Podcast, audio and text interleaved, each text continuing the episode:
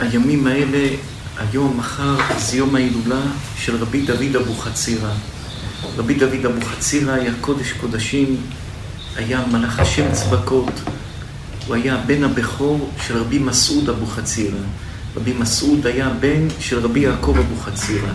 בבא סאלי היה אח של רבי דוד אבוחצירא.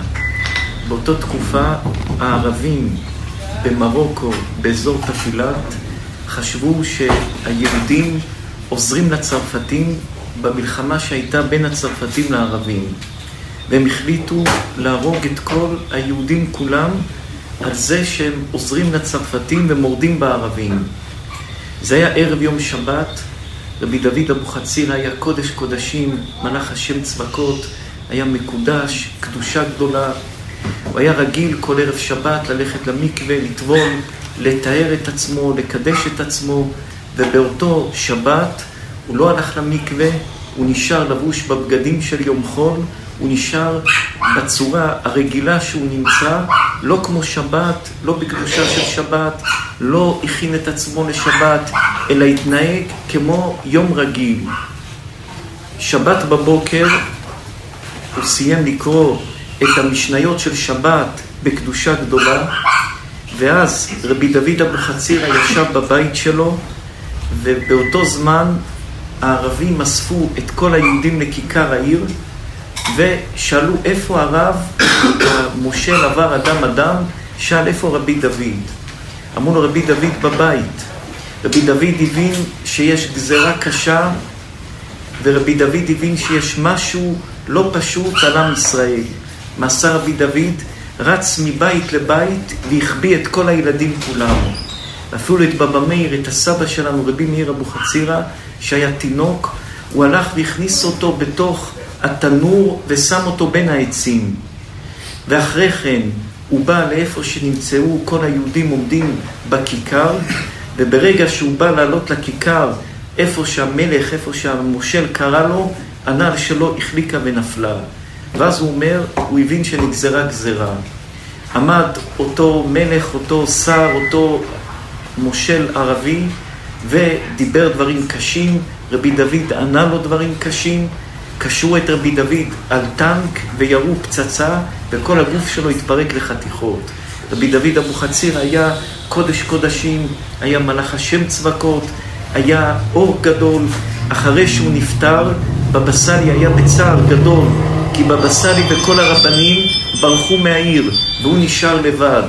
ואז בבא סאלי, עם צער גדול, אמר, ללבוש בגדים שחורים אסור, אסור ללבוש אבל דברים שחורים.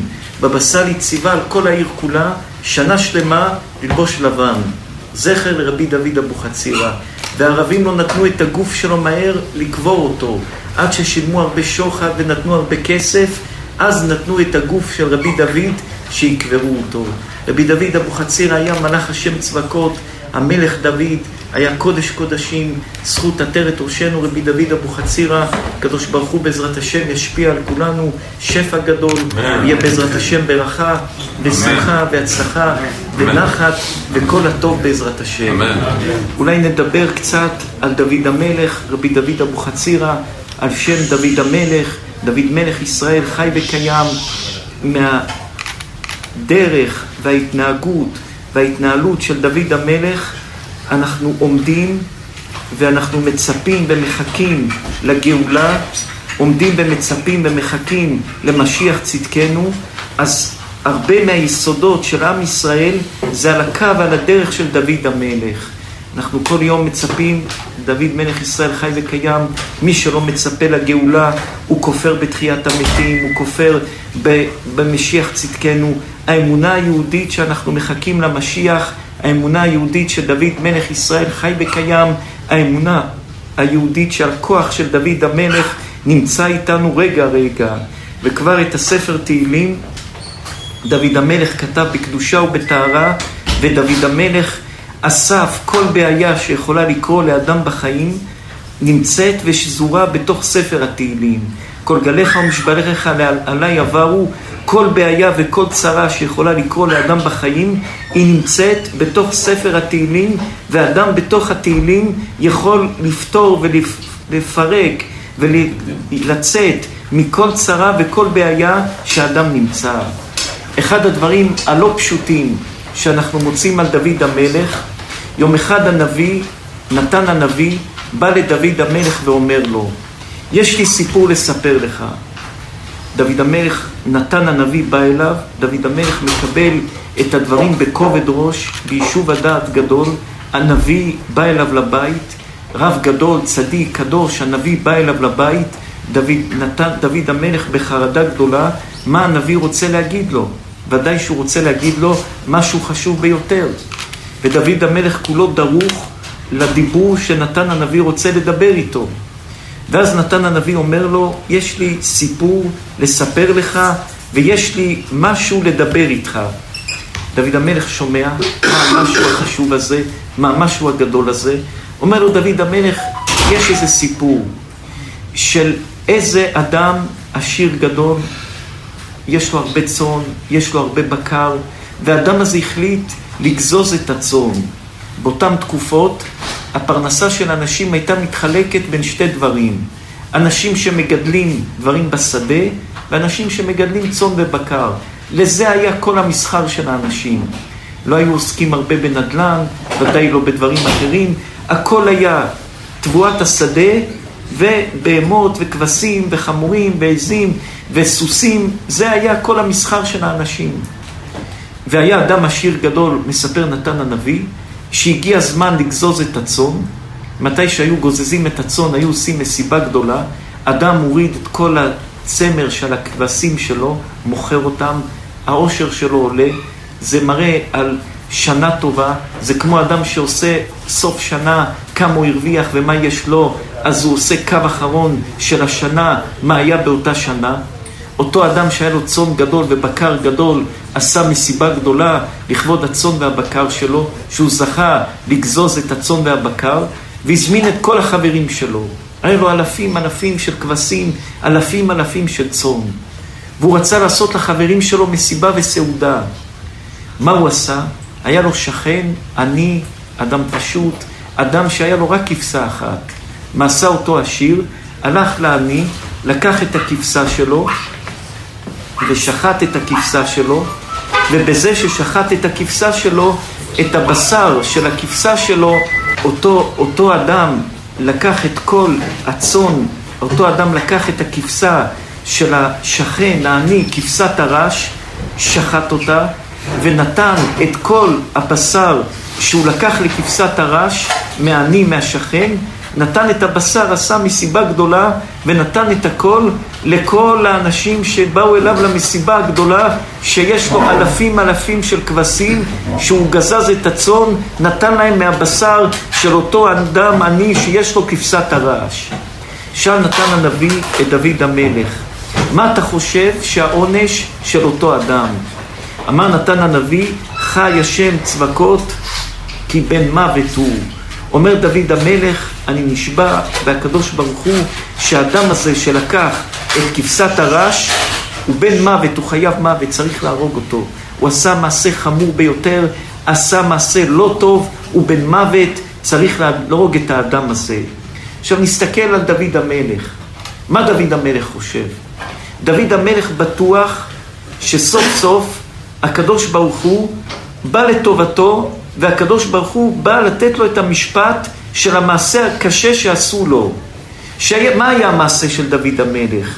דוד המלך, שאול המלך ראה אותו, ושאול המלך אמר לו, אם תהרוג את גוליית, אני אתן לך את הבת שלי להתחתן איתה. דוד המלך הרג את גוליית. אחר כך שאול המלך התחיל כל מיני משחקים עם דוד המלך. ואחר כך הוא אמר לו, אני אתן לך את מירב, הבת שלי, להתחתן איתה. ואחרי כן דוד המלך, שעשה כל מה ששאול המלך אמר לו, דוד, שאול המלך הפך את זה, ולא נתן לו את מירב. ואחר כך אמר לו, אני אתן לך את מיכל, הבת שלי, להתחתן איתה, אם תביא לי מאה עורלות של פלישתים, ותעשה כך וכך וכך. דוד המלך עשה את הכל, ואז דוד המלך התחתן עם מיכל, ויום אחרי, כמה ימים אחרי, שאול המלך לקח את מיכל, ואמר הקידושים היו קידושים טעות, ונתן את מיכל לפלטי בן ליש. ואז דוד המלך בתוך עצמו היה לו צער גדול. דוד המלך חשב שמה ששאול עשה לו זה כבשת הרש. אתה שאול המלך, מלך גדול, יש לך עולם ומלואו, אתה עשיר גדול, אתה יש לך כל מה שאתה רוצה בעולם. ואני, יש לי את האישה שלי, מיכל בת שאול, שדוד אהב אותה מאוד, והלך והרג בשבילה שלוש מאות פלישתים, והביא שלוש מאות עורלות של פלישתים, ופתאום אתה הולך ולוקח לי אותה? היה בטוח דוד המלך שכל הסיפור של שאול, של נתן הנביא, שנתן הנביא בא לספר לו על כבשת, כבשת הרש, זה הסיפור שלו ושל שאול המלך. ומה אומר דוד המלך? חי השם צבקות כי בן מוות האיש הזה. הוא חושב על שאול המלך, ששאול המלך בן מוות, שהוא לקח לו את אשתו מיכל, שהוא לקח את האישה הקודמת מירב. הוא היה בטוח שזה הסיפור שלו, וסוף סוף הקדוש ברוך הוא בא ושולח את נתן הנביא, ונתן הנביא בא אליו, ונתן הנביא מדבר איתו, ונתן הנביא בא לנבואה להגיד לו שסוף סוף אלוקים מכיר בעוול ששאול המלך עשה לו שלקח לו את אשתו. אומר לו נתן הנביא, אתה אומר בן מוות? נכון, אתה חושב שבן מוות, אבל מי זה האדם הזה שלקח את כבשת הרש? זה אתה, זה לא שאול המלך, זה אתה. במה לקחת את כבשת הרש? אז כולם מכירים את הנביא, את הגמרא, שמספרת ואומרת שדוד המלך יום אחד עלה לגג, היה מלחמה עם פלישתים, וראה את בת שבע איפה שהייתה, ואז דוד המלך קרא לה, וכולי וכולי, ואז התורה הקדושה אומרת, דוד המלך קרא לאוריה חיתי לבוא מהמלחמה, הוא, לא, הוא בא, אמר לו תהיה עם אשתך, הוא לא היה, דוד המלך שלח אותו לחזית, הוא מת במלחמה, בא אליו נתן הנביא ואמר לו, הקדוש ברוך הוא כועס עליך, כעס גדול, למה לקחת את כבשת הרש? לך יש 18 נשים לדוד המלך היה. לאותו אוריה החיתי היה אישה אחת, בת שבע. למה לקחת את אשתו? אתה, מה שאמרת לעצמך, אתה בן מוות. ואז עומד דוד המלך ואומר, חטאתי. ואם נסתכל בנביא, בתורה, איפה שהוא אומר חטאתי, יש שם הפסק בתורה. כל מילה בתורה מדויקת, וכל תג בתורה מדויק. כתוב חטאתי. דוד אומר, חטאתי. מה ננסה לקחת מהסיפור של דוד המלך, שדוד המלך הורה תשובה ליחיד. כל בן אדם שרוצה לעשות תשובה, הוא צריך להסתכל על איך דוד המלך התנהג, מה דוד המלך עשה, איך דוד המלך דיבר, איך דוד המלך התנהל, ומההתנהלות של דוד המלך ללמוד איך אנחנו צריכים לחיות. כולנו עושים דברים לא טובים, כולנו טועים, כולנו חוטאים, כולנו עושים דברים לא טובים. וכולנו צריכים ללמוד איך עושים תשובה.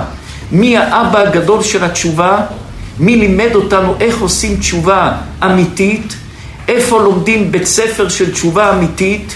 נאום דוד, הגבר הוקם על, דוד המלך הקים עולה של תשובה. האבא של התשובה, הרב של התשובה הגדול ביותר בעולם זה היה דוד המלך. אז אדם שרוצה ללמוד איך עושים תשובה, יסתכל על הפרשה הזאת, על התורה הזאת, על דוד המלך. איך דוד המלך לימד אותנו לעשות תשובה. באים לבן אדם, אומרים לבן אדם, איזה סיפור. האדם מיד מרחיק את עצמו מהסיפור. כל אדם מאיתנו שיבואו ויגידו לו גנבת, הוא מיד ירחיק את עצמו שהוא לא גנב. מה לי ולגניבה? זה היה מגיע לי, הוא רימה אותי, הוא שיקר אותי, הוא עשה לי משהו לא טוב. וזה הטעות הראשונה של כל אדם ואדם. ברגע שאתה בורח מהדבר, עשית טעות ראשונה. שאול המלך, מתי שבא אליו הנביא ואמר לו חטאת, שאול המלך התחיל כל מיני תחכומים, העם רצה, אני לא רציתי, אנשים אמרו, אני לא עשיתי, הוא התחיל תחכומים, הוא איבד את המלכות.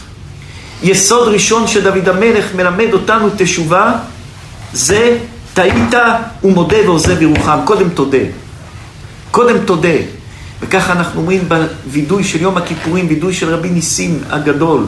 רבי ניסים שהיה ראשון אומר, אינו מנהג בדין של בשר ודם למנהג בדין של הקדוש ברוך הוא. כי מנהג בדין של בשר ודם, מנהג בית משפט, מי שמודה, מיד מחייבים אותו ומענישים אותו. אבל אצל הקדוש ברוך הוא, הוא מודה ועוזב ירוחם. עשית טעות, תודה במקום, טעיתי, סליחה הקדוש ברוך הוא, עשיתי משהו לא טוב. שאול המלך לא מודה, שאול המלך עושה שתי טעויות, וכל טעות שהוא עושה הוא מאשים אחרים, הוא מגלגל את האשמה ממנו. העם חטא, העם רצה, אנשים עשו, כולם עשו, אני לא עשיתי, אני בסדר. לי אין חלק בזה.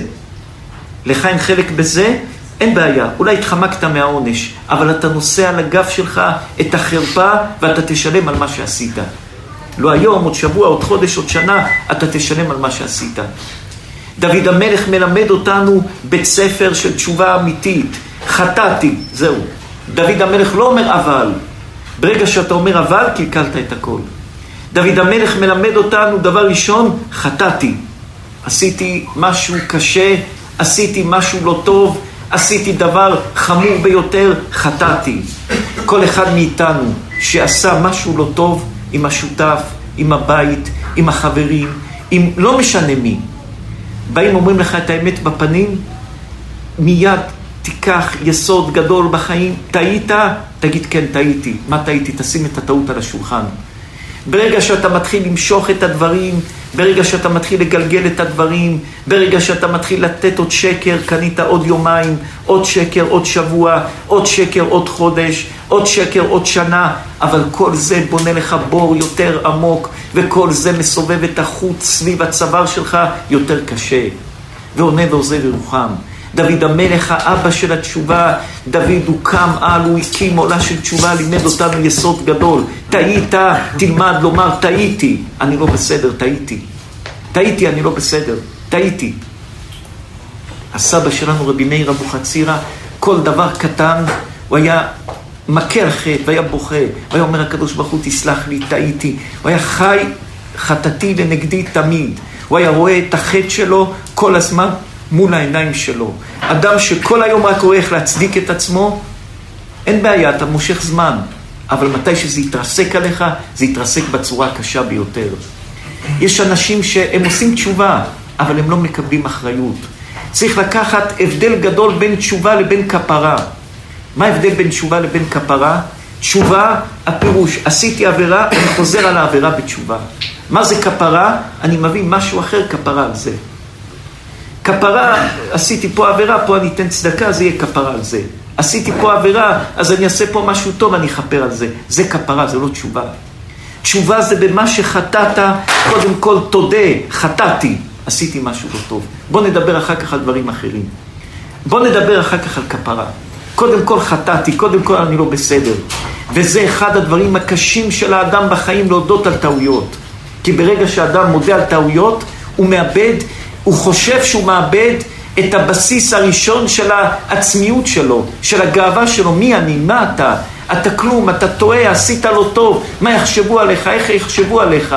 אז אתה מעדיף שיחשבו עליך עשר דקות טוב, אבל אתה בתוך עצמך יודע שאתה אדם שפל, שקרן, אדם לא ישר, אדם לא טוב, וגם אם אתה מתגבר על זה מהר ואתה צוחק ואומר, צחקתי על כולם, אבל לאט לאט עם עצמך אתה מרגיש אפס בתוך עצמך. אתה כבר גם לא מאמין בעצמך. כי מרוב שאתה משקר בחוץ, אתה מאבד את האמון של עצמך בפנים. אתה לא מאמין בעצמך. ואז אין לך ביטחון לא לקחת החלטה להתחתן, ולא לקחת החלטה לקנות עסק, ולא לקחת החלטה לכלום. כי אתה כבר לא מאמין לעצמך, כי אתה שקרן, כי אתה יודע ששיקרת, ואתה גם בתוך עצמך, בתת הכרה שלך, אתה מחזיק בעצמך בתור שקרן ובתור אדם לא טוב. אז היסוד הגדול והחשוב ביותר, א', ב' של תשובה, חטאתי, תודה במה שעשית. חטאתי הודיעך, אמרתי, אני כיסיתי, אני לא כיסיתי. אדם צריך להודות על החטא. אדם צריך קודם כל להודות על החטא. האלף ב' של התשובה זה להודות על החטא. ועונה ועוזב ירוחם. הסירו הבגדים הצועים מעליכם, אמר השם. קודם כל, דבר ראשון לפני הכל. תעצור, תעשה תשובה. תגיד חטאתי. תלך לשותף, תגיד כן, גנבתי, סליחה. תתקן מה עשיתי. לא כפרה, שאני אפצה אותך עוד עשר שנים על מה שעשיתי. עכשיו חטאתי, טעיתי פה. אדם יש לו בעיות עם אשתו, תעמוד, תגיד, טעיתי פה, חטאתי פה, עשיתי פה משהו לא טוב. עשיתי פה משהו לא טוב. ואם סתם מעלילים עליך עלילה, אז תעמוד, תגיד, זה לא נכון. אתה מדבר שטויות. אדם רוצה להמשיך לדבר שטויות, תגיד לו, אדוני, או שתמשיך לדבר שטויות, תעזוב אותי, או שתמצא פתרון לפסיכולוג או למישהו לבעיות שלך בראש. אבל אדם שהוא חי שלם עם עצמו וחי שלמות ונאמנות עם עצמו והוא שלם עם עצמו במאה אחוז, לאט לאט גם כל דברים שנטפלים עליו מסביב אין להם ערך, כי אתה שלם עם עצמך. ומי ששלם עם עצמו, הוא משדר לאנשים אחרים שלמות, ואנשים אחרים, גם אם הם טועים, בסוף הם יתיישרו. ואם באמת אוהבים אהבת אמת, אהבת אמת מיישרת את כל ההדורים ומיישרת את כל הבעיות ומיישרת את הכל. אבל אדם שהחיים שלו על מסלול של שקרים ומסלול של מניפולציות ומסלול של חוסר ראייה אמיתית של החיים האמיתיים. יש אנשים מסכנים שהם חיים, הם לא חיים על הכביש הנכון. וצריכים לשים אותם על הכביש הנכון, וקשה להם ללכת לכביש הנכון, כי הם רגילים לחיות על מניפולציות, על חוסר שכל, על חוסר אמת, הם אנשים נמוכים שרגולים את הכל להיות נמוך. אתה לא יכול לבוא לחמור ננס, להגיד לו תהיה חמור גבוה, הוא חמור ננס. ואתה רוצה פתאום לשנות לאדם את הדברים, זה דבר שכרוך בעבודה מתמדת ועבודה קשה, וזה לא דבר פשוט. אבל קודם כל יסוד ראשון תהיה אדם של אמת, ודובר אמת בלבבו, תהיה אדם של אמת. ואם טעית, תודה, טעיתי. אדם הראשון איבד את כל עולמו, הוא היה יכול לעשות תשובה שלמה. למה? הקדוש ברוך הוא אמר לו, אכלת מעץ הדת? הוא אומר השם, לא. האישה, האישה שהבאת לי, היא גרמה לי לאכול מעץ הדת. תודה מיד. תודה מיד, אכלתי מעץ הדת. למה אתה מגלגל את האשמה? כמו שאמרנו שבוע שעבר באחד השיעורים, מתי שמישהו בא ואומר לך, עשיתי אבל כולם עושים, כולם עושים זה איזה שמחה מלוכלכת שמכסים לכסות את כל הלכלוכים. אין כולם עושים. קודם כל תודה לשם, חטאתי, חטאתי לשם. דוד המלך אומר, חטאתי לשם. ואז דוד המלך, הנביא ממשיך ואומר לו, ואומר דוד אל נתן חטאתי לאדוני, ואומר נתן אל דוד, גם אדוני העביר. ברגע שדוד מודה במקום ואומר חטאתי לשם, הוא לא ממשיך לשחק משחקים ולומר זה השם, הוא השם, לא עשיתי, מה עשיתי, איך עשיתי, חטאתי. אומר לו נתן הנביא, אין בעיה. אני לא ממשיך איתך לצעוק עליך, לתת לך מוסר, לענות אותך, להגיד לך מילים קשות. נתן הנביא אומר לו, גם אדוני העביר חטאתך, גם השם, לא תמות. השם אומר לו קודם כל, גם השם העביר חטאתך, לא תמות. אז דוד המלך במקום ללכת סיבוב ארוך ולקבל איסורים ולאבד את המלכות כמו שאול המלך שעשה רבע מדוד המלך עבירה. שאול המלך עשה עבירה רבע מדוד המלך, רבע מדוד המלך. ואיבד את המלכות ומת הוא ומתו הילדים שלו ומת המשפחה שלו ואיבד את המלכות דוד, שאול המלך ניסה למשוך את זה, אני לא אשם, העם אשם. מה השם אמר לו? להרוג את כולם ולא להשאיר צאן ובקר. שאול המלך השאיר את הצאן והבקר. בשביל מה? העם רצה להקריב קורבנות. הוא היה אומר, טעיתי, השם היה סולח לו. הוא אמר, לא, אני לא טעיתי, אנשים רצו את הצאן והבקר להקריב קורבנות. איבד את המלכות. דוד המלך כביכול, אסור להגיד אשת איש. תכף נראה למה אסור להגיד אשת איש.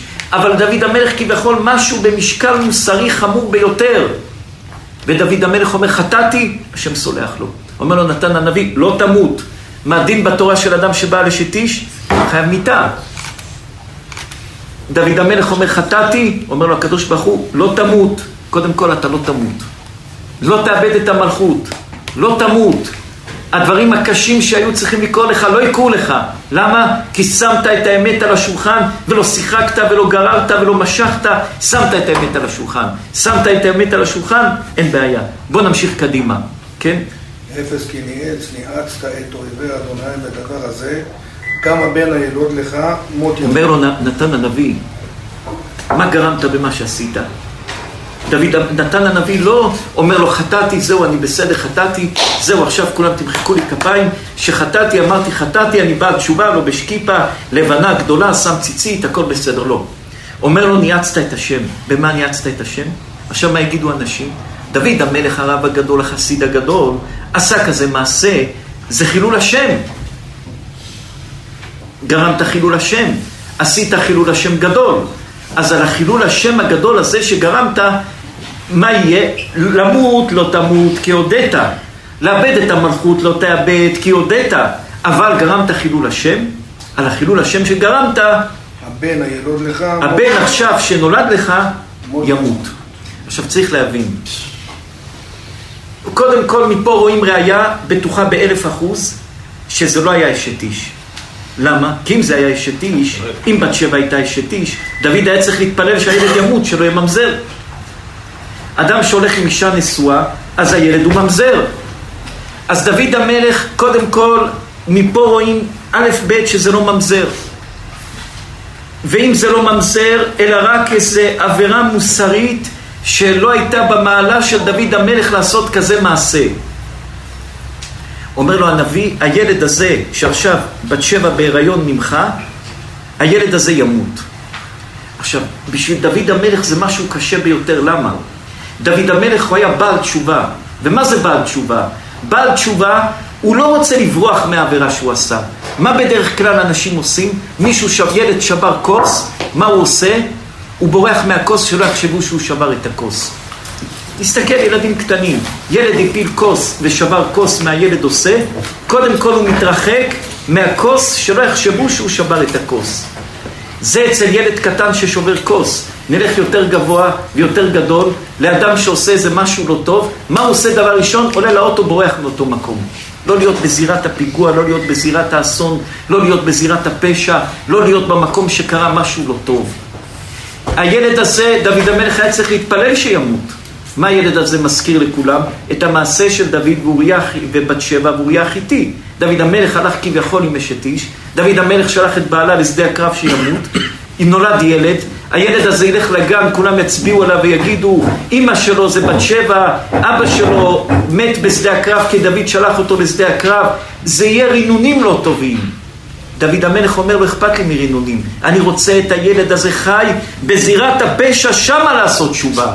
לגדל את הילד הזה קדוש עליון, לגדל את הילד הזה צדיק, שהילד הזה יגדל ירא שמיים, שהילד הזה יגדל לומד תורה, שהילד הזה יהיה רב גדול, שהילד הזה יהיה צדיק גדול, שהילד הזה יהיה מיוחד. אומר דוד המלך, את הילד הזה אני רוצה שיחיה. ואומר לו, נתן הנביא, הילד הזה ימות. כן?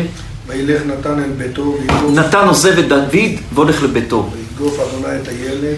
הגמרא, הנביא אומר, הקדוש ברוך הוא נגף את הילד, הילד הזה נהיה חולה. אשר ילדה אשת אוריה לדוד, והנש. הילד הזה נהיה חולה, איך שנתן הנביא יצא מביתו, הילד הזה נהיה חולה. מה דוד המלך עשה? רבותינו הקדושים הנביא אומר, דוד המלך ישב ובכה וקרע את הבגדים והתפלל לקדוש ברוך הוא והילל בבכי לקדוש ברוך הוא. מה אתה מתפלל? הנביא, מה זה נביא? נביא אומר את מה שאלוקים אומר. מה שאמרנו בשיעורים האחרונים, בחודשים האחרונים, שפעם היה לנו נביאים, אחר כך היה חלומות, אחר כך היה אורים ותומים בבית המקדש, והיום כל מה שרב אומר בשיעור, זה התשובות על הבעיות שלך בחיים בדיוק. אדם שיש לו שאלות ואין לו תשובות, לך לשיעור תורה של הרב, תשמע את השיעור תורה, זה התשובות על השאלות שלך. זה הדרך בדור הזה שהקדוש ברוך הוא עונה לאנשים על שאלות. אז נתן הנביא בא אומר לדוד, נבואה מאלוקים, זה ישיר מאלוקים, הילד הזה ימות. מה עושה דוד? לא מוותר, בוכה, מתפלל, קורע את הבגדים, יושב על הרצפה. הרי השם אמר לך שהוא ימות. מה אתה עושה? השם אמר לך בנבואה על ידי נתן הנביא שהילד הזה ימות. מה אתה בוכה? זהו צריך למות, מה אתה מתפלל שיחיה? זה כמו הסיפור עם, השר, עם הנכד של דוד המלך, חזקיה המלך. חזקיה המלך בא אליו ישעיה הנביא ואמר לו הנך מת. אמר לו נבואה מהשם, אמר לו אתה עתיד למות. הוא שאל אותו למה? הוא אמר לו כי לא התחתנת ולא ילדת ילדים. אמר לו איך אני אתחתן, ראיתי ברוח הקודש שלי בן שיעשה עבירות ויעשה חטאים, איך אני אתחתן? אמר לו במופלא ממך אל תדרוש, אתה, כתוב בתורה פריה ורביה, אתה לא יכול להיכנס לחשבונות של אלוקים. אמר לו בן אמוץ, כלה נבואתך וצא. גמרת את הנבואה, צא בחוץ. כך מקובלה לי מבית אבא. מי זה אבא? דוד המלך. אפילו חרב חדה מונחת על צווארו של אדם. אפילו אדם בטוח שהוא צריך למות. אל יתייאש מן הרחמים. תתפלל, תשבור את זה. אומר דוד המלך לנתן הנביא, אין בעיה. אמרת לי שהילד ימות, אני אבכה ואתפלל להקדוש ברוך הוא שהילד הזה יחיה ולא יעזור כלום. הלאה. ויבקש דוד את האלוהים, בעד הנער, ויצום דוד צום, והוא בא ולן ושכב ארצה. ויבקש דוד את האלוקים. דוד המלך לא מתייאש, הנביא אומר לו ימות, ויבקש דוד את האלוקים, דוד המלך מבקש, השם דופק לו, צועק לו את שער השמה, רצון להתפתח, דופק לקדוש ברוך הוא, תפתח לי את השערים, הילד הזה אני לא רוצה שימות, אני רוצה שהילד הזה יחיה, הוא מעורר רחמי שמיים, צועק, אין דבר שעומד בפני התפילה, התפילה יותר חזקה מכל דבר. אם מישהו חושב שיש משהו יותר חזק מתפילה, הוא טועה טעות חמורה. התפילה של האיש הפשוט ביותר, שמחלל שבת ואוכל לא יודעים מה, ברגע שהוא נשבר ומתפלל להשם מהלב במקום שבעלי תשובה עומדים, במקום שהלב שבור ומתפלל, אלוקים יכול, יכול לשבור את כל השערים עם הכוח של התפילה. ויבקש דוד את האלוקים, דוד המלך אחרי המעשה של בת שבע, אחרי המעשה שאמר חטאתי לשם, אחרי המעשה שהנביא אומר לו הילד הזה ימות. הוא מבקש את השם, לא מתייאש, אפילו שהנביא אומר לו הילד ימות, הוא לא מתייאש, מבקש מהשם שהילד הזה יחיה. מתפלל, צם, קורע את הבגדים, יושב על הרצפה. ויקומונו זקני ביתו עליו. קמו כל זקני ביתו, כל הזקנים של הממלכה, כל השרים, כל האנשים החברים שלו, של המלך דוד, דוד מלך עם ישראל, ניסו לנחם אותו, להגיד לו תפסיק, תירגע, שמעת מה הנביא אומר, על מה אתה מתווכח, על מה אתה רב? להקימו מן הארץ ולא אבל. לא שמע להם. ולא בירה איתם לחם. לא אכל איתם, לא שתה איתם, נשאר על הרצפה, בוכה, אבל על הילד שהילד יחיה. הילד היה תוסס. ויהי ביום השביעי. אחרי שבע ימים שדוד המלך מתאבל, בוכה, צועק, מבקש מהשם שהילד לא ימות. וימות הילד, ויראו עבדי דוד להגיד לו. הילד מת, העבדים של דוד פחדו להגיד לדוד שהילד מת. ראו איך הוא בכה, לפני שהילד מת, שרק היה חולה, ראו איך הוא בכה. פחדו להגיד לו שהילד מת, פחדו. מי יכול להגיד למלך להרגיז אותו? רואים שהמלך כל כך בפניקה, כל כך בלחץ על זה שהילד חולה. עכשיו שהוא מת, מי, יש לו אומץ להגיד למלך כזה דבר. כי אמרו, הנה בהיות הילד חי, דיברנו אליו ולא שמע בקולנו. ואיך נאמר אליו, מת הילד בעשרה. אנא רבי מיכאל. וירא דוד כי דוד ראה שהעבדים שלו מתלחשים. מתלחשים. דוד המלך כיוון שהילד מת. הוא ראה את האנשים מתלחשים, יושבים בצד, מדברים בשקט, אחד עם השני, הוא הבין שהילד מת. ואבן דוד כי מת הילד, ואומר דוד אל עבדיו, המת הילד, ואמרו מת. דוד המלך רואה שאנשים מתלחשים, פה לומדים יסוד גדול. יש אנשים שרק שומעים שיש למישהו בעיה, מהר, יש לך בעיה, מה קרה, שמעת, יש לך צרה.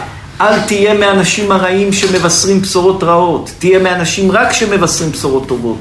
אלה שתמיד אוהבים לספר, שמעת מה אומרים עליך, שמעתי מה אומרים עליך, שמעת איזה בעיה יש לך, אלה אנשים לא טובים שהנפש שלהם פגומה. אנשים שכל היום רק מתקשרים לבשר בשורות רעות, תתרחק ממנם, הם נהנים לבשר לך בשורות רעות. יש אנשים שרק רואים את השם שלהם בטלפון, זה עושה התקף לב. אתה תהיה רק מאנשים שמבשרים בשורות טובות. אתה תהיה רק מאנשים שמבשרים בשורות טובות.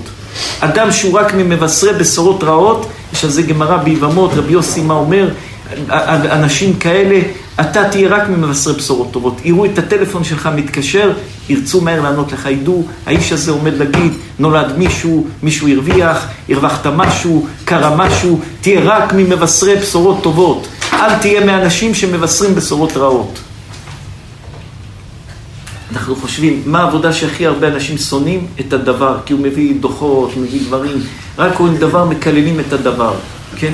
ויקום דוד מן הארץ ויחוץ. איך שדוד שומע שהילד מת, הוא לא בוכה, קם, רוחץ את הבגדים שלו, מחליף את הבגדים שלו, יושב, אוכל.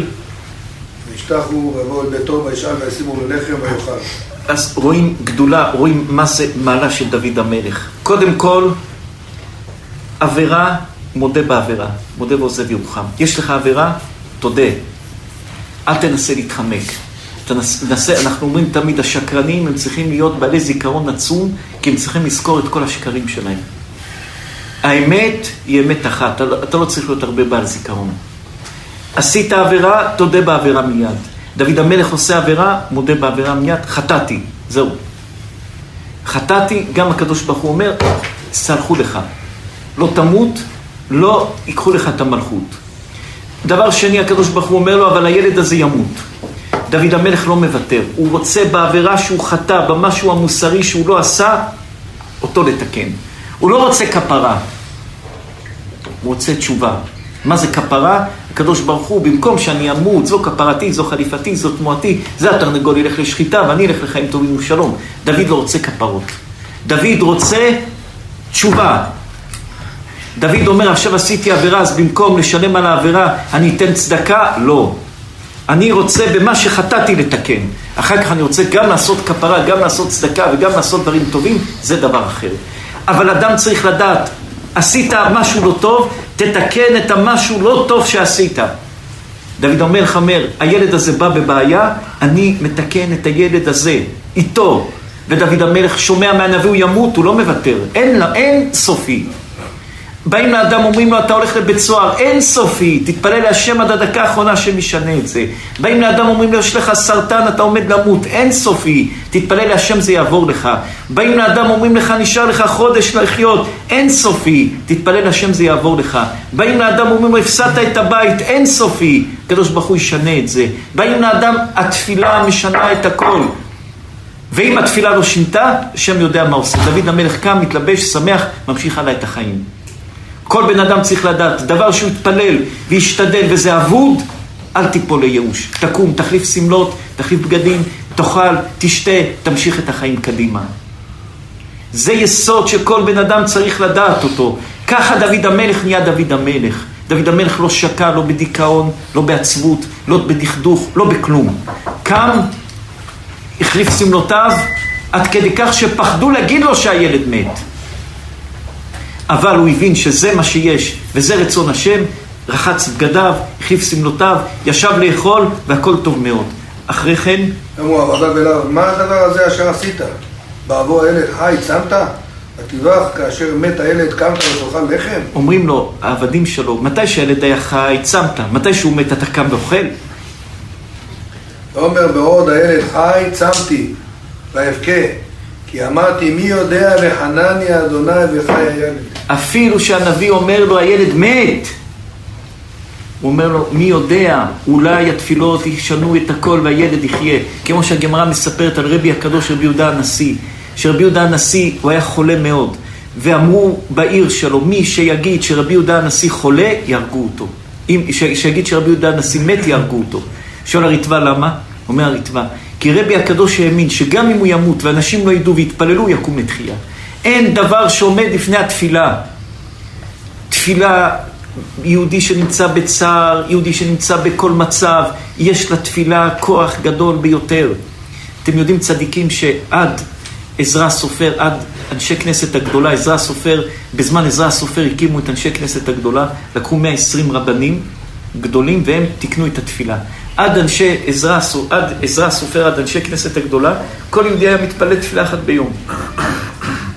כל יהודי היה עומד פעם אחת ביום, מתפלל, זה תפילה ארוכה, זה תפילה קצרה, כל אחד היה מתפלל איך שבליבו היה. ואנשי כנסת הגדולה תיקנו לנו שחרית, מנחה וערבית. והיסוד של שחרית, מנחה וערבית זה אברהם, יצחק ויעקב, אברהם שחרית, יצחק מנחה, יעקב ערבית, ומשה רבנו בזמן הקורבנות סידר את זה, את המהות של זה. אבל כוח של תפילה, לאו דווקא תפילה שאדם מתפלל שכין מנחה וערבית, אלא אדם יושב עם עצמו, מדליק נר לצדיק, היום הילולה של רבי דוד אבוחצירא, מדליק נר לצדיק, מתפלל לצדיק, מתפלל, הוא פתאום מרגיש השתפכות הנפש, הוא פתאום מרגיש קרוב לשם. אתה מרגיש קרוב לשם, תנצל את זה, תתפלל לשם, קדוש ברוך הוא, תיתן לי פרנסה, תשמור על הילדים, תעזור למשפחה, תעזור לפלוני, תעזור לפלוני. לכל אחד יש את הרגעים שהוא מרגיש קרבה לשם, וברגע שאתה מרגיש קרבה לשם, תנצל את זה. הלאה. ואתה מת, למה זה אני צם? האוכל להשיבו, עוד אני הולך אליו, והוא לא ישוב אליי. מתי שאתה מאבד דבר, אל, ת, אל תתחיל לבכות, איבדתי. תלמדו את זה צדיקים. לכל אחד היה עסקים בחיים שהפיל, נפלו לו. לכל אחד היה מישהו שגנב לו כסף. לכל אחד היה מישהו שאכזב אותו בלב. לכל אחד היה מישהו שפגע בו מאוד קשה בלב. אם תיקח את זה על הלב ותחיה את זה, החיים שלך גיהנום. הלב לא יכול לסחוב יותר מדי. דבר שנגמר ואתה רואה אין איזה סיכוי, תשכח מזה. תמשיך קדימה.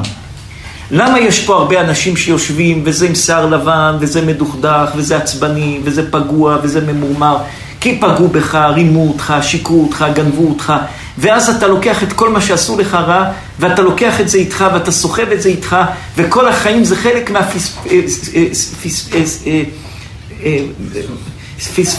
מהפספס שיש לך על הרצפה בבית.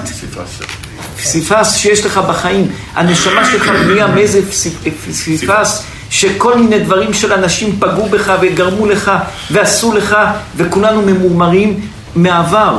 מעבר שהמורה הרביץ לך, ומעבר שהמנהל ביזה אותך, ומעבר שהפסדת באיזה מבחן, ומעבר שמישהו עשה איתך עסק וגנב לך, ומעבר שמישהו היכה אותך, וכל העבר הזה אצלך בלב, ואתה בסך הכל אסופה של כישלונות שהולך ברחוב. וממורמר, וקשה, ועצבני, וכל היום רק רואה צריך לריב, ואיך להילחם, ואיך להתמודד. לא. דוד המלך מלמד, הילד מת, הלאה. תמשיך הלאה. אל תיקח את זה על עצמך, תמשיך הלאה, יבוא משהו יותר טוב. גם הלב של האדם, אם אתה סגור על משהו, היה לך חבר, חבר עזב אותך, היה לך שותף, השותף עזב אותך, ואתה סגור על זה בכל הכוח, אתה סוגר את הדלת שלא יבוא משהו חדש. תשחרר. הלך, יבוא מישהו יותר טוב. יבוא מאה יותר טובים. לפעמים יש חבר שהוא חבר שלך והוא תוקע לך מאה חברים יותר טובים שצריכים לבוא לך. אותו דבר גם בשידוך. אדם היה לו כלה, כלה היה לחתן, ונשארים לחשוב, לחשוב, לחשוב, לחשוב, זה סוגר את כל המזל. תשחרר. תשחרר את הפקק הזה, ייפתח הכל. אדם הרוויח מיליונים באיזה עסק, העסק נגמר, הוא ממשיך לחלום על אותו עסק. תשתחרר מזה, יבוא משהו יותר טוב. כל עוד שאתה חושב על זה, זה סגור, זה נעול, זה לא נותן לך להיכנס משהו חדש. תפתח את החיים. תשחרר את החיים, תפתח את החיים. תפתח את החיים, המישהו הזה שהיה לידך, הוא רק עצר לך את החיים. ביום שתשתחרר ממנו, יבואו לך מאה אנשים יותר טובים. תשתחרר. הלאה, נגמר, נגמר. הוא הפסיד, אתה לא הפסדת, הוא הפסיד. וככה זה החיים, גמרת איתו את התיקון, יבוא מישהו חדש. מדבר עליך רע, שבוע, חודש, חודשיים, הוא ישכח, ימשיך הלאה. לא יפסיק, השם ייתן לו מכה ויבלבל אותו במשהו אחר. זה החיים. אז אל תחשוב מה הוא אומר עליי, אז אני אגיד עליו, הוא פגע בי, אז אני אפגע בו. תשחרר, ידבר עליך שבוע, חודש, ישכח ממך. לא ישכח, השם ייתן לו מכה אחרת, שיהיה עסוק בה. דוד המלך אומר, כל עוד הילד חי, אני בוכה, מנסה להחזיר אותו, שיחיה. מת, מת, שלום, נגמר. לא חושב עליו, נגמר. הלאה. איך אומרים טל בערבית? מה דפת? וינחם דוד את בת שבע אשתו. וינחם דוד את בת שבע אשתו. יש גמרא שאומרת, ארבע ילדים נולדו לדוד ונפטרו, עד שנולד שלמה המלך. זה לא ששלמה המלך אמר, טוב, קרה לי לא טוב עם בת שבע, זה לא טוב, אז זהו, הילד מת, אני אתרחק ממנה, נגמר הכל. לא. דוד המלך, ויתנחם, ויבוא על בת שבע, הוא אמר, לא, אני שלם במה שעשיתי. גם אם נענשתי, אני שלם, אני לא מוותר על המטרה שרציתי. הילד דוד המלך 18 נשים, טוב, היא לא טובה, שלום, יש עוד נשים אחרות. הוא המלך, מה שהוא רוצה הוא עושה. דוד המלך אומר, לא, מה שעשיתי עם בת שבע, יש לי שם תיקון. ואם יש לי שם תיקון, דוד המלך וינחם. רבותינו אומרים, ארבע פעמים נולדו לו ילדים ומתו מבת שבע עד שנולד שלמה המלך שבנה את בית המקדש. שועה, איך קראו לילדים? שועה, מדרש, זה מדרש שמובא בתנחומה או באחד המדרשים. ארבע ילדים, היה לו ילד שועה, היה לו ילד נתן, קרא בשם נתן הנביא. ארבע ילדים מתו לדוד עד שזכה שיוולד לו שלמה המלך.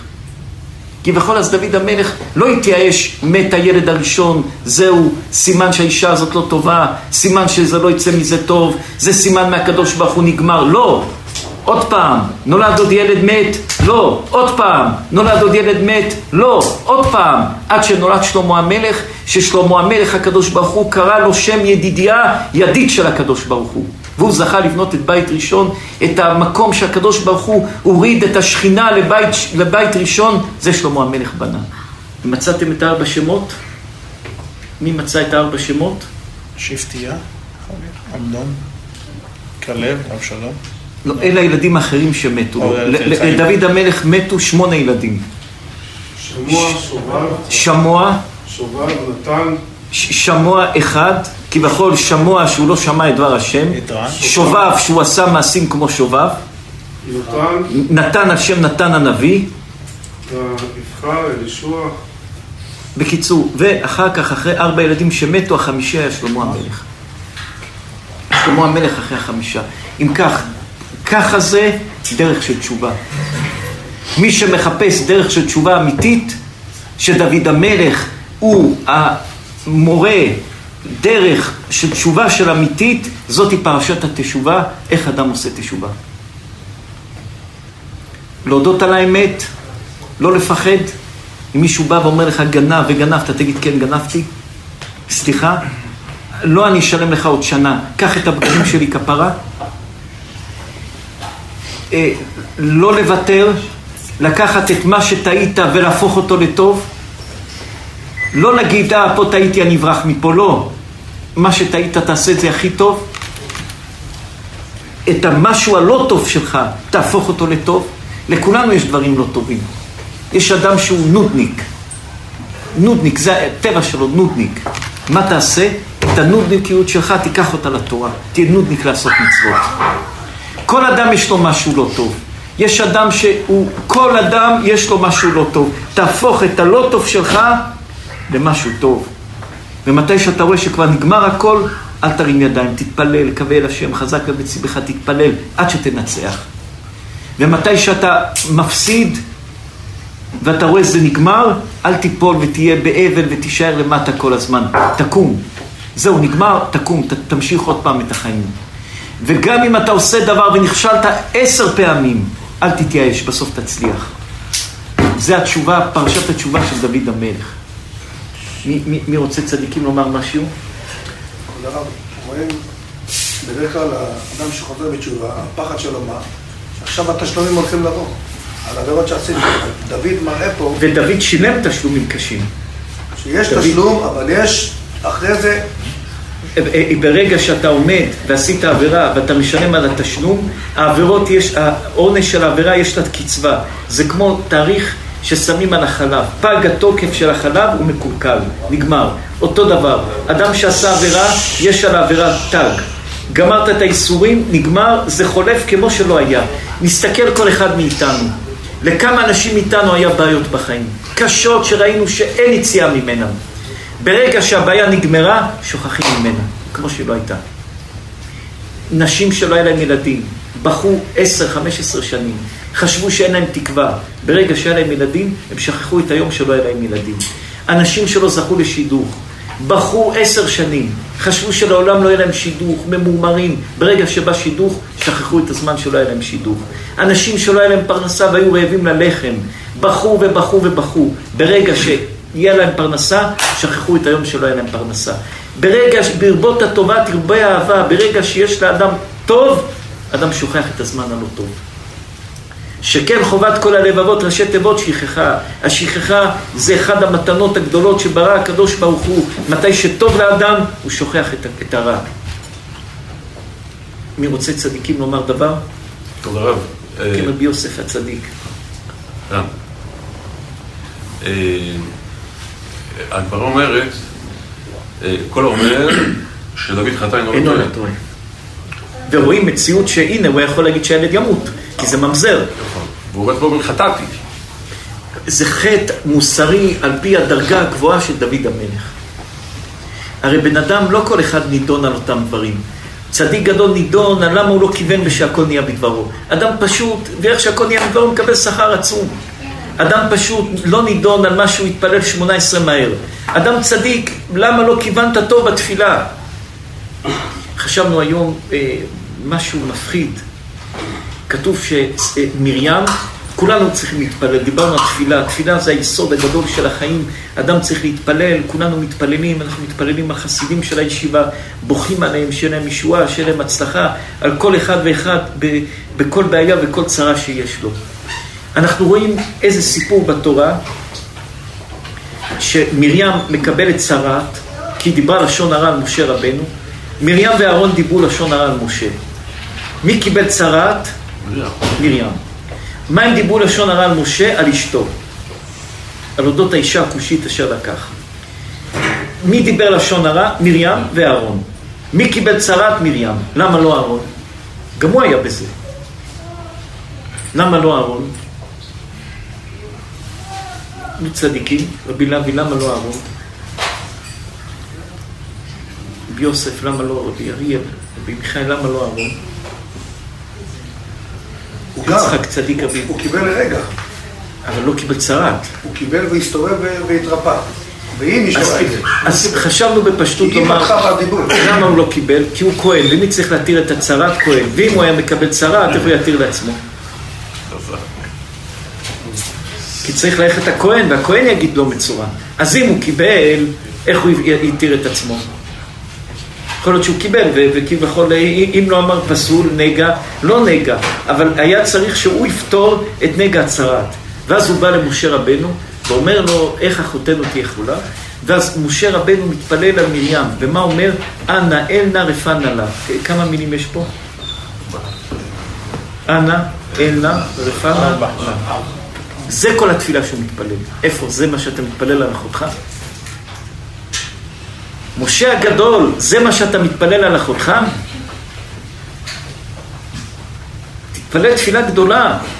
מתי שבן אדם חולה, עומדים כולם, קוראים תהילים, מתפללים, קוראים כל התהילים. משה רבנו מתפלל על אחותו ארבע מילים, אנא אל נא רפנה לה, זהו. זה תפילה? חמש מילים. מה רבי טל? נקודה כדי לעשות יסוד על על משהו מסוים שלא יצטרך להתפלל כל כך חזק וקשה, אז כדי לעשות יסוד בעם ישראל, שאם אומרים אה, בכמה מילים, שככה הבן אדם יכול לפתור את החבר שלו הבעיה. באופן כללי אנחנו אומרים, אנשים היו הולכים לבבא סאלי, אולי הוא מברך ברכות ארוכות, מי שברך אבותינו אברהם, יצחק, לא, ברכה והצלחה. מתי שאתה מעריך יותר מדי בתפילה, אה, אתה יותר מדי מתפלל, בוא בוא נפתח את הספרים של האיש הזה, בוא בוא נראה מי הוא. לכן, ברכות קצרות. אתה מתחיל להעריך בתפילה, מתחילים להעריך לאדם בדברים. ברכה והצלחה. לא מעריכים בדבר, בדברים. ויותר מדי מתחיל לפתוח, מתי שבני ישראל היו רעב, צמאים ולא היה להם מים לשתות, ויצעק משה אל השם ויורהו עץ. ויצעק השם למשה, מה צעק? אין מים, אין מים, קח עץ. לא לפתוח את זה. יש דברים, אל תפתח אותם. יש דברים, תפילה חזקה, קצרה, אמיתית, נקודתית, חזקה, אל תפתח אותם. אתה תפתח אותם, יהיה לך בעיה. ענה אינה רפנה לה, תפילה קצרה. ולא שכביכול משה ממש התפלל לקדוש ברוך הוא. מה משה עשה? יש, אנחנו חושבים, זה מובא באחד הספרים הקדושים, הוא אומר יסוד גדול. יש בן אדם שצריך עזרה מאיזה מיליארדר גדול. עכשיו, הוא יודע שאין לו גישה למיליארדר הזה. אז מה הוא עושה? הוא הולך לאיזה מיליונר, ואומר למיליונר, בבקשה, תעשה לי טובה, לי המיליארדר לא יענה. תבקש אתה מהמיליונר שיעזור, מהמיליארדר שיעזור לי. אז אותו דבר, משה אומר לקדוש ברוך הוא, הקדוש ברוך הוא, אני, אין לי, אני לא יכול לעזור הרבה. אתה זה משהו אלאי שלך, הצרת של מרים. אנא, אלנה, אתה תסתדר ואתה תעזור לה שתרפא אותה. התפילה שלי, אני מגלגל את זה אליך שאתה תרפא אותה. אנא, אלנה רפנה לה. אני לא יכול לבקש ממך, אתה גדול. אני מגלגל לך את הבעיה שאתה תפתור את זה. וזה יסוד גדול בתפילות. יש תפילות שלא טוב להאריך בהן. תתקבל תפילתנו ברצון, מהרה מן השמיים. יש תפילות שבאים לבית כנסת ומתחילים שירים ותשבחות וכל מיני פיוטים, וזה, וזה רק מכביד על האנשים. להתפלל מהר, לגמור מהר את התפילה, להתפלל מהר, אדם צריך להתפלל מהר. תתקבל תפילותינו ברצון, ברחמים, מהרה מן השמיים. לפעמים מצד אחד כתוב שתפילה ארוכה מאריכה ימים של אדם, מצד אחד כתוב ויונה תפילה מעטים ימיו של אדם. אדם צריך להתפלל מהר, קצר, לא להאריך, התפללת שמונה עשרה מהר, תסיים ברכת המזון, מהר תסיים, אל תרחיב יותר מדי. ולקוצרים אמר ברוך, לקצר, אדם צריך לקצר בדברים. גם השם הוא לא אמר. מה צדיק? את השם של האדם לא אמר. ענה אינה רפנה לה, זהו. לא, לא האריך, ענה אינה רפנה לה. בקצר ולעניין, אתה מעריך, אתה יכול לסבך את המצב. תתפלל לקדוש ברוך הוא בקצרה. מה צדיק? איפה הכוונה בתפילה, כשמקצרים את התפילה? ודאי שאדם יכוון כל מה שהוא יכול, אבל אדם, אדם צריך, הרבה פעמים בתפילה, למה קוראים לסידור סידור? כי הסידור צריך לסדר את החיים של האדם. אדם מתחיל להתפזר בתפילה, מתחיל ב-18, מתחיל לחשוב על העסק, על המשפחה. לכן, מתי ש... זה כמו אדם ממריא בתפילה, 18 לכן עושה עושה שלום במרומיו. כשאתה גומר כמו נוחתים באלן, אומרים עושה שלום במרומיו. זה 18. לא, צריך תפילה להיות מרוכז בתפילה. להיות מרוכז בתפילה, להיות מרוכז. לא לאבד רגע אחד בתפילה, להיות מרוכז בתפילה. מישהו רוצה לומר עוד משהו? זה שאיך דוד המלך לא פחד כביכול להודות כביכול באשמה, שהוא מה שקרה עם... אז אה, חשבנו לומר לכבוד הרב שלא היה לו מה לפחד כבוד הרב, למה? כי כבוד הרב תמיד אומר, רבי יהודה סקר אומר, בן אדם עכשיו שאומר לשון הרע לבן אדם, אז איך כביכול אה, ברגע שעושה בן אדם תשובה זה גורם לכולם שזה יימחק מהזיכרון שלהם. אותו דבר, דוד המלך ידע, ברגע שהוא עשה תשובה אמיתית, הקדוש ברוך הוא ימחק את זה, שאף אחד לא ידע את זה. חזק, מה שקרה עם חזק תמר. צדיק. דוד המלך האמין שמתי שהוא עושה תשובה חזקה, הכל יימחק. לא, צדיק. שהקדוש ברוך הוא אמר לאברהם, למה צחקה שרה? הוא אמר, לא צחקתי. נעם אלימלך אומר, צדיק, כשהוא עושה תשובה, אז הוא קורא לזה להימחק עד היסוד. אז אם פונים אליו בדבר, הוא אומר, על מה אתה מדבר? זה לא נמצא אצלי בכלל, כי ניקנתי את זה עד היסוד, אז אין מציאות שאני אדבר על זה. מה שהיא אמרה, לא צחקתי. נקטע את זה מהיסוד של זה, עצום. מי מי רוצה עוד לומר? השאלה שלי, מנסה להבין פה, כי זוכרים שהרב תמיד אומר, עם שמגיעה תפילה מעומקא דליבה, שפותחת את כל השערים. אז איך זה מסתדר לי בהבנה, מחילה לא מצליח להבין, איך לקצר. לא, לא אומרים לקצר, אבל יש, לפעמים אדם מעריך יותר מדי בתפילה, גורר את זה. יש בעיה, הקדוש ברוך הוא מעומק הלב, מעומק הלב. כמו בן אדם שמעומק הלב, מה- מהנשמה, תפילה קצרה, הקדוש ברוך הוא מעומק הלב. הרי מה אז תפילה עושה? מתחיל לחפור, לחפור, לחפור, להגיע לאיזה נקודה. אז לפעמים החפירות האלה לוקחים אותך לשום מקום. אדם מתחיל מודה אני לפניך, כן, זה רבותינו ציוו אותנו. וזו התפילה המסודרת, זה כמו אדם ממריא, ממריא, לאט לאט, מודה אני לפניך, פסוקי דזמרה, שמע ישראל, ואחר כך מתחיל הנחיתה, מתחיל אה, אה, אה, אשמנו, בגענו, גזלנו וכולי, היום פסוקו של יום וכולי, קורבנות, ואדם מסיים נוחת. עולים ממודה אני, מגיעים לשיא שמע ישראל 18, ואחרי זה מתחילים נחיתה. לא מתחילים 18 בבת אחת, כמו אדם שיורד לצלול, לא יורד בבת אחת ולא עולה בבת אחת כי הריאות שלו והלב שלו התפרקו. אותו דבר בתפילה, אנחנו עולים לאט לאט לאט. אבל מתי שאדם בבעיה, הוא לוקח מהעומק של הנשמה בקצרה, חד וחלק. ודאי שיש אדם שזה לא הולך, ודאי שתפילות צריכים להתפלל כמו שצריך. אנחנו מדברים פה אדם שיש לו בעיה, מישהו חולה, פרנסה, דברים. אז עכשיו, תמצא את העומק של הלב, ומהעומק של הלב, זו לא הייתה תפילה, הרי משה רבנו יכל להגיד לה, רגע, אני בקורבן מתפלל על מרים. לא, יש פה בעיה, אני לא צריך יותר מדי להתחיל אה, להגדיל את זה. מהעומק של הלב, כמה מילים, ענה אל נערף הנהלה, זהו. ויצעק משה, זה בא בצעקה. כביכול בצעקה. לא בדיבור, הוא עמד ככה יפה וחייך ואמר, ענה אל נערף הנהלה. לא, מעומק הלב, כל עצמותיי תאמרנה השם, הוא צעק, ענה אל נערף הנהלה, בצעקה, מעומק הלב. תפילה אחת חזקה ולשחרר את אותו בעיה, לא לחזור על זה עוד פעם ועוד פעם. תפילה אחת חזקה, אבל באמת מעומק הלב. מעומק הלב, שאדם מעומק הלב את התפילה החזקה מעומק הלב. שכתוב באברהם, ויבוא אברהם לספוד- אה, לשרה.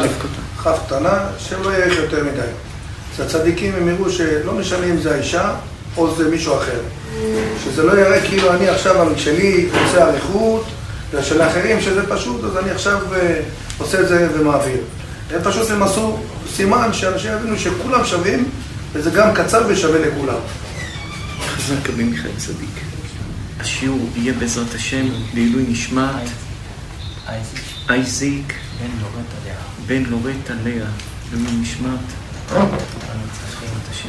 תהיה נשמתו צורה בצורה חנות ונפשו בגן עדן העליון. זהו צדיקים. בעזרת השם יהיה ישועה ושמחה ונחמה. בזכות רבי דוד אבוחצירא יגן בת כולנו. סייעתא דשמיא נחת וכל הטוב בעזרת השם.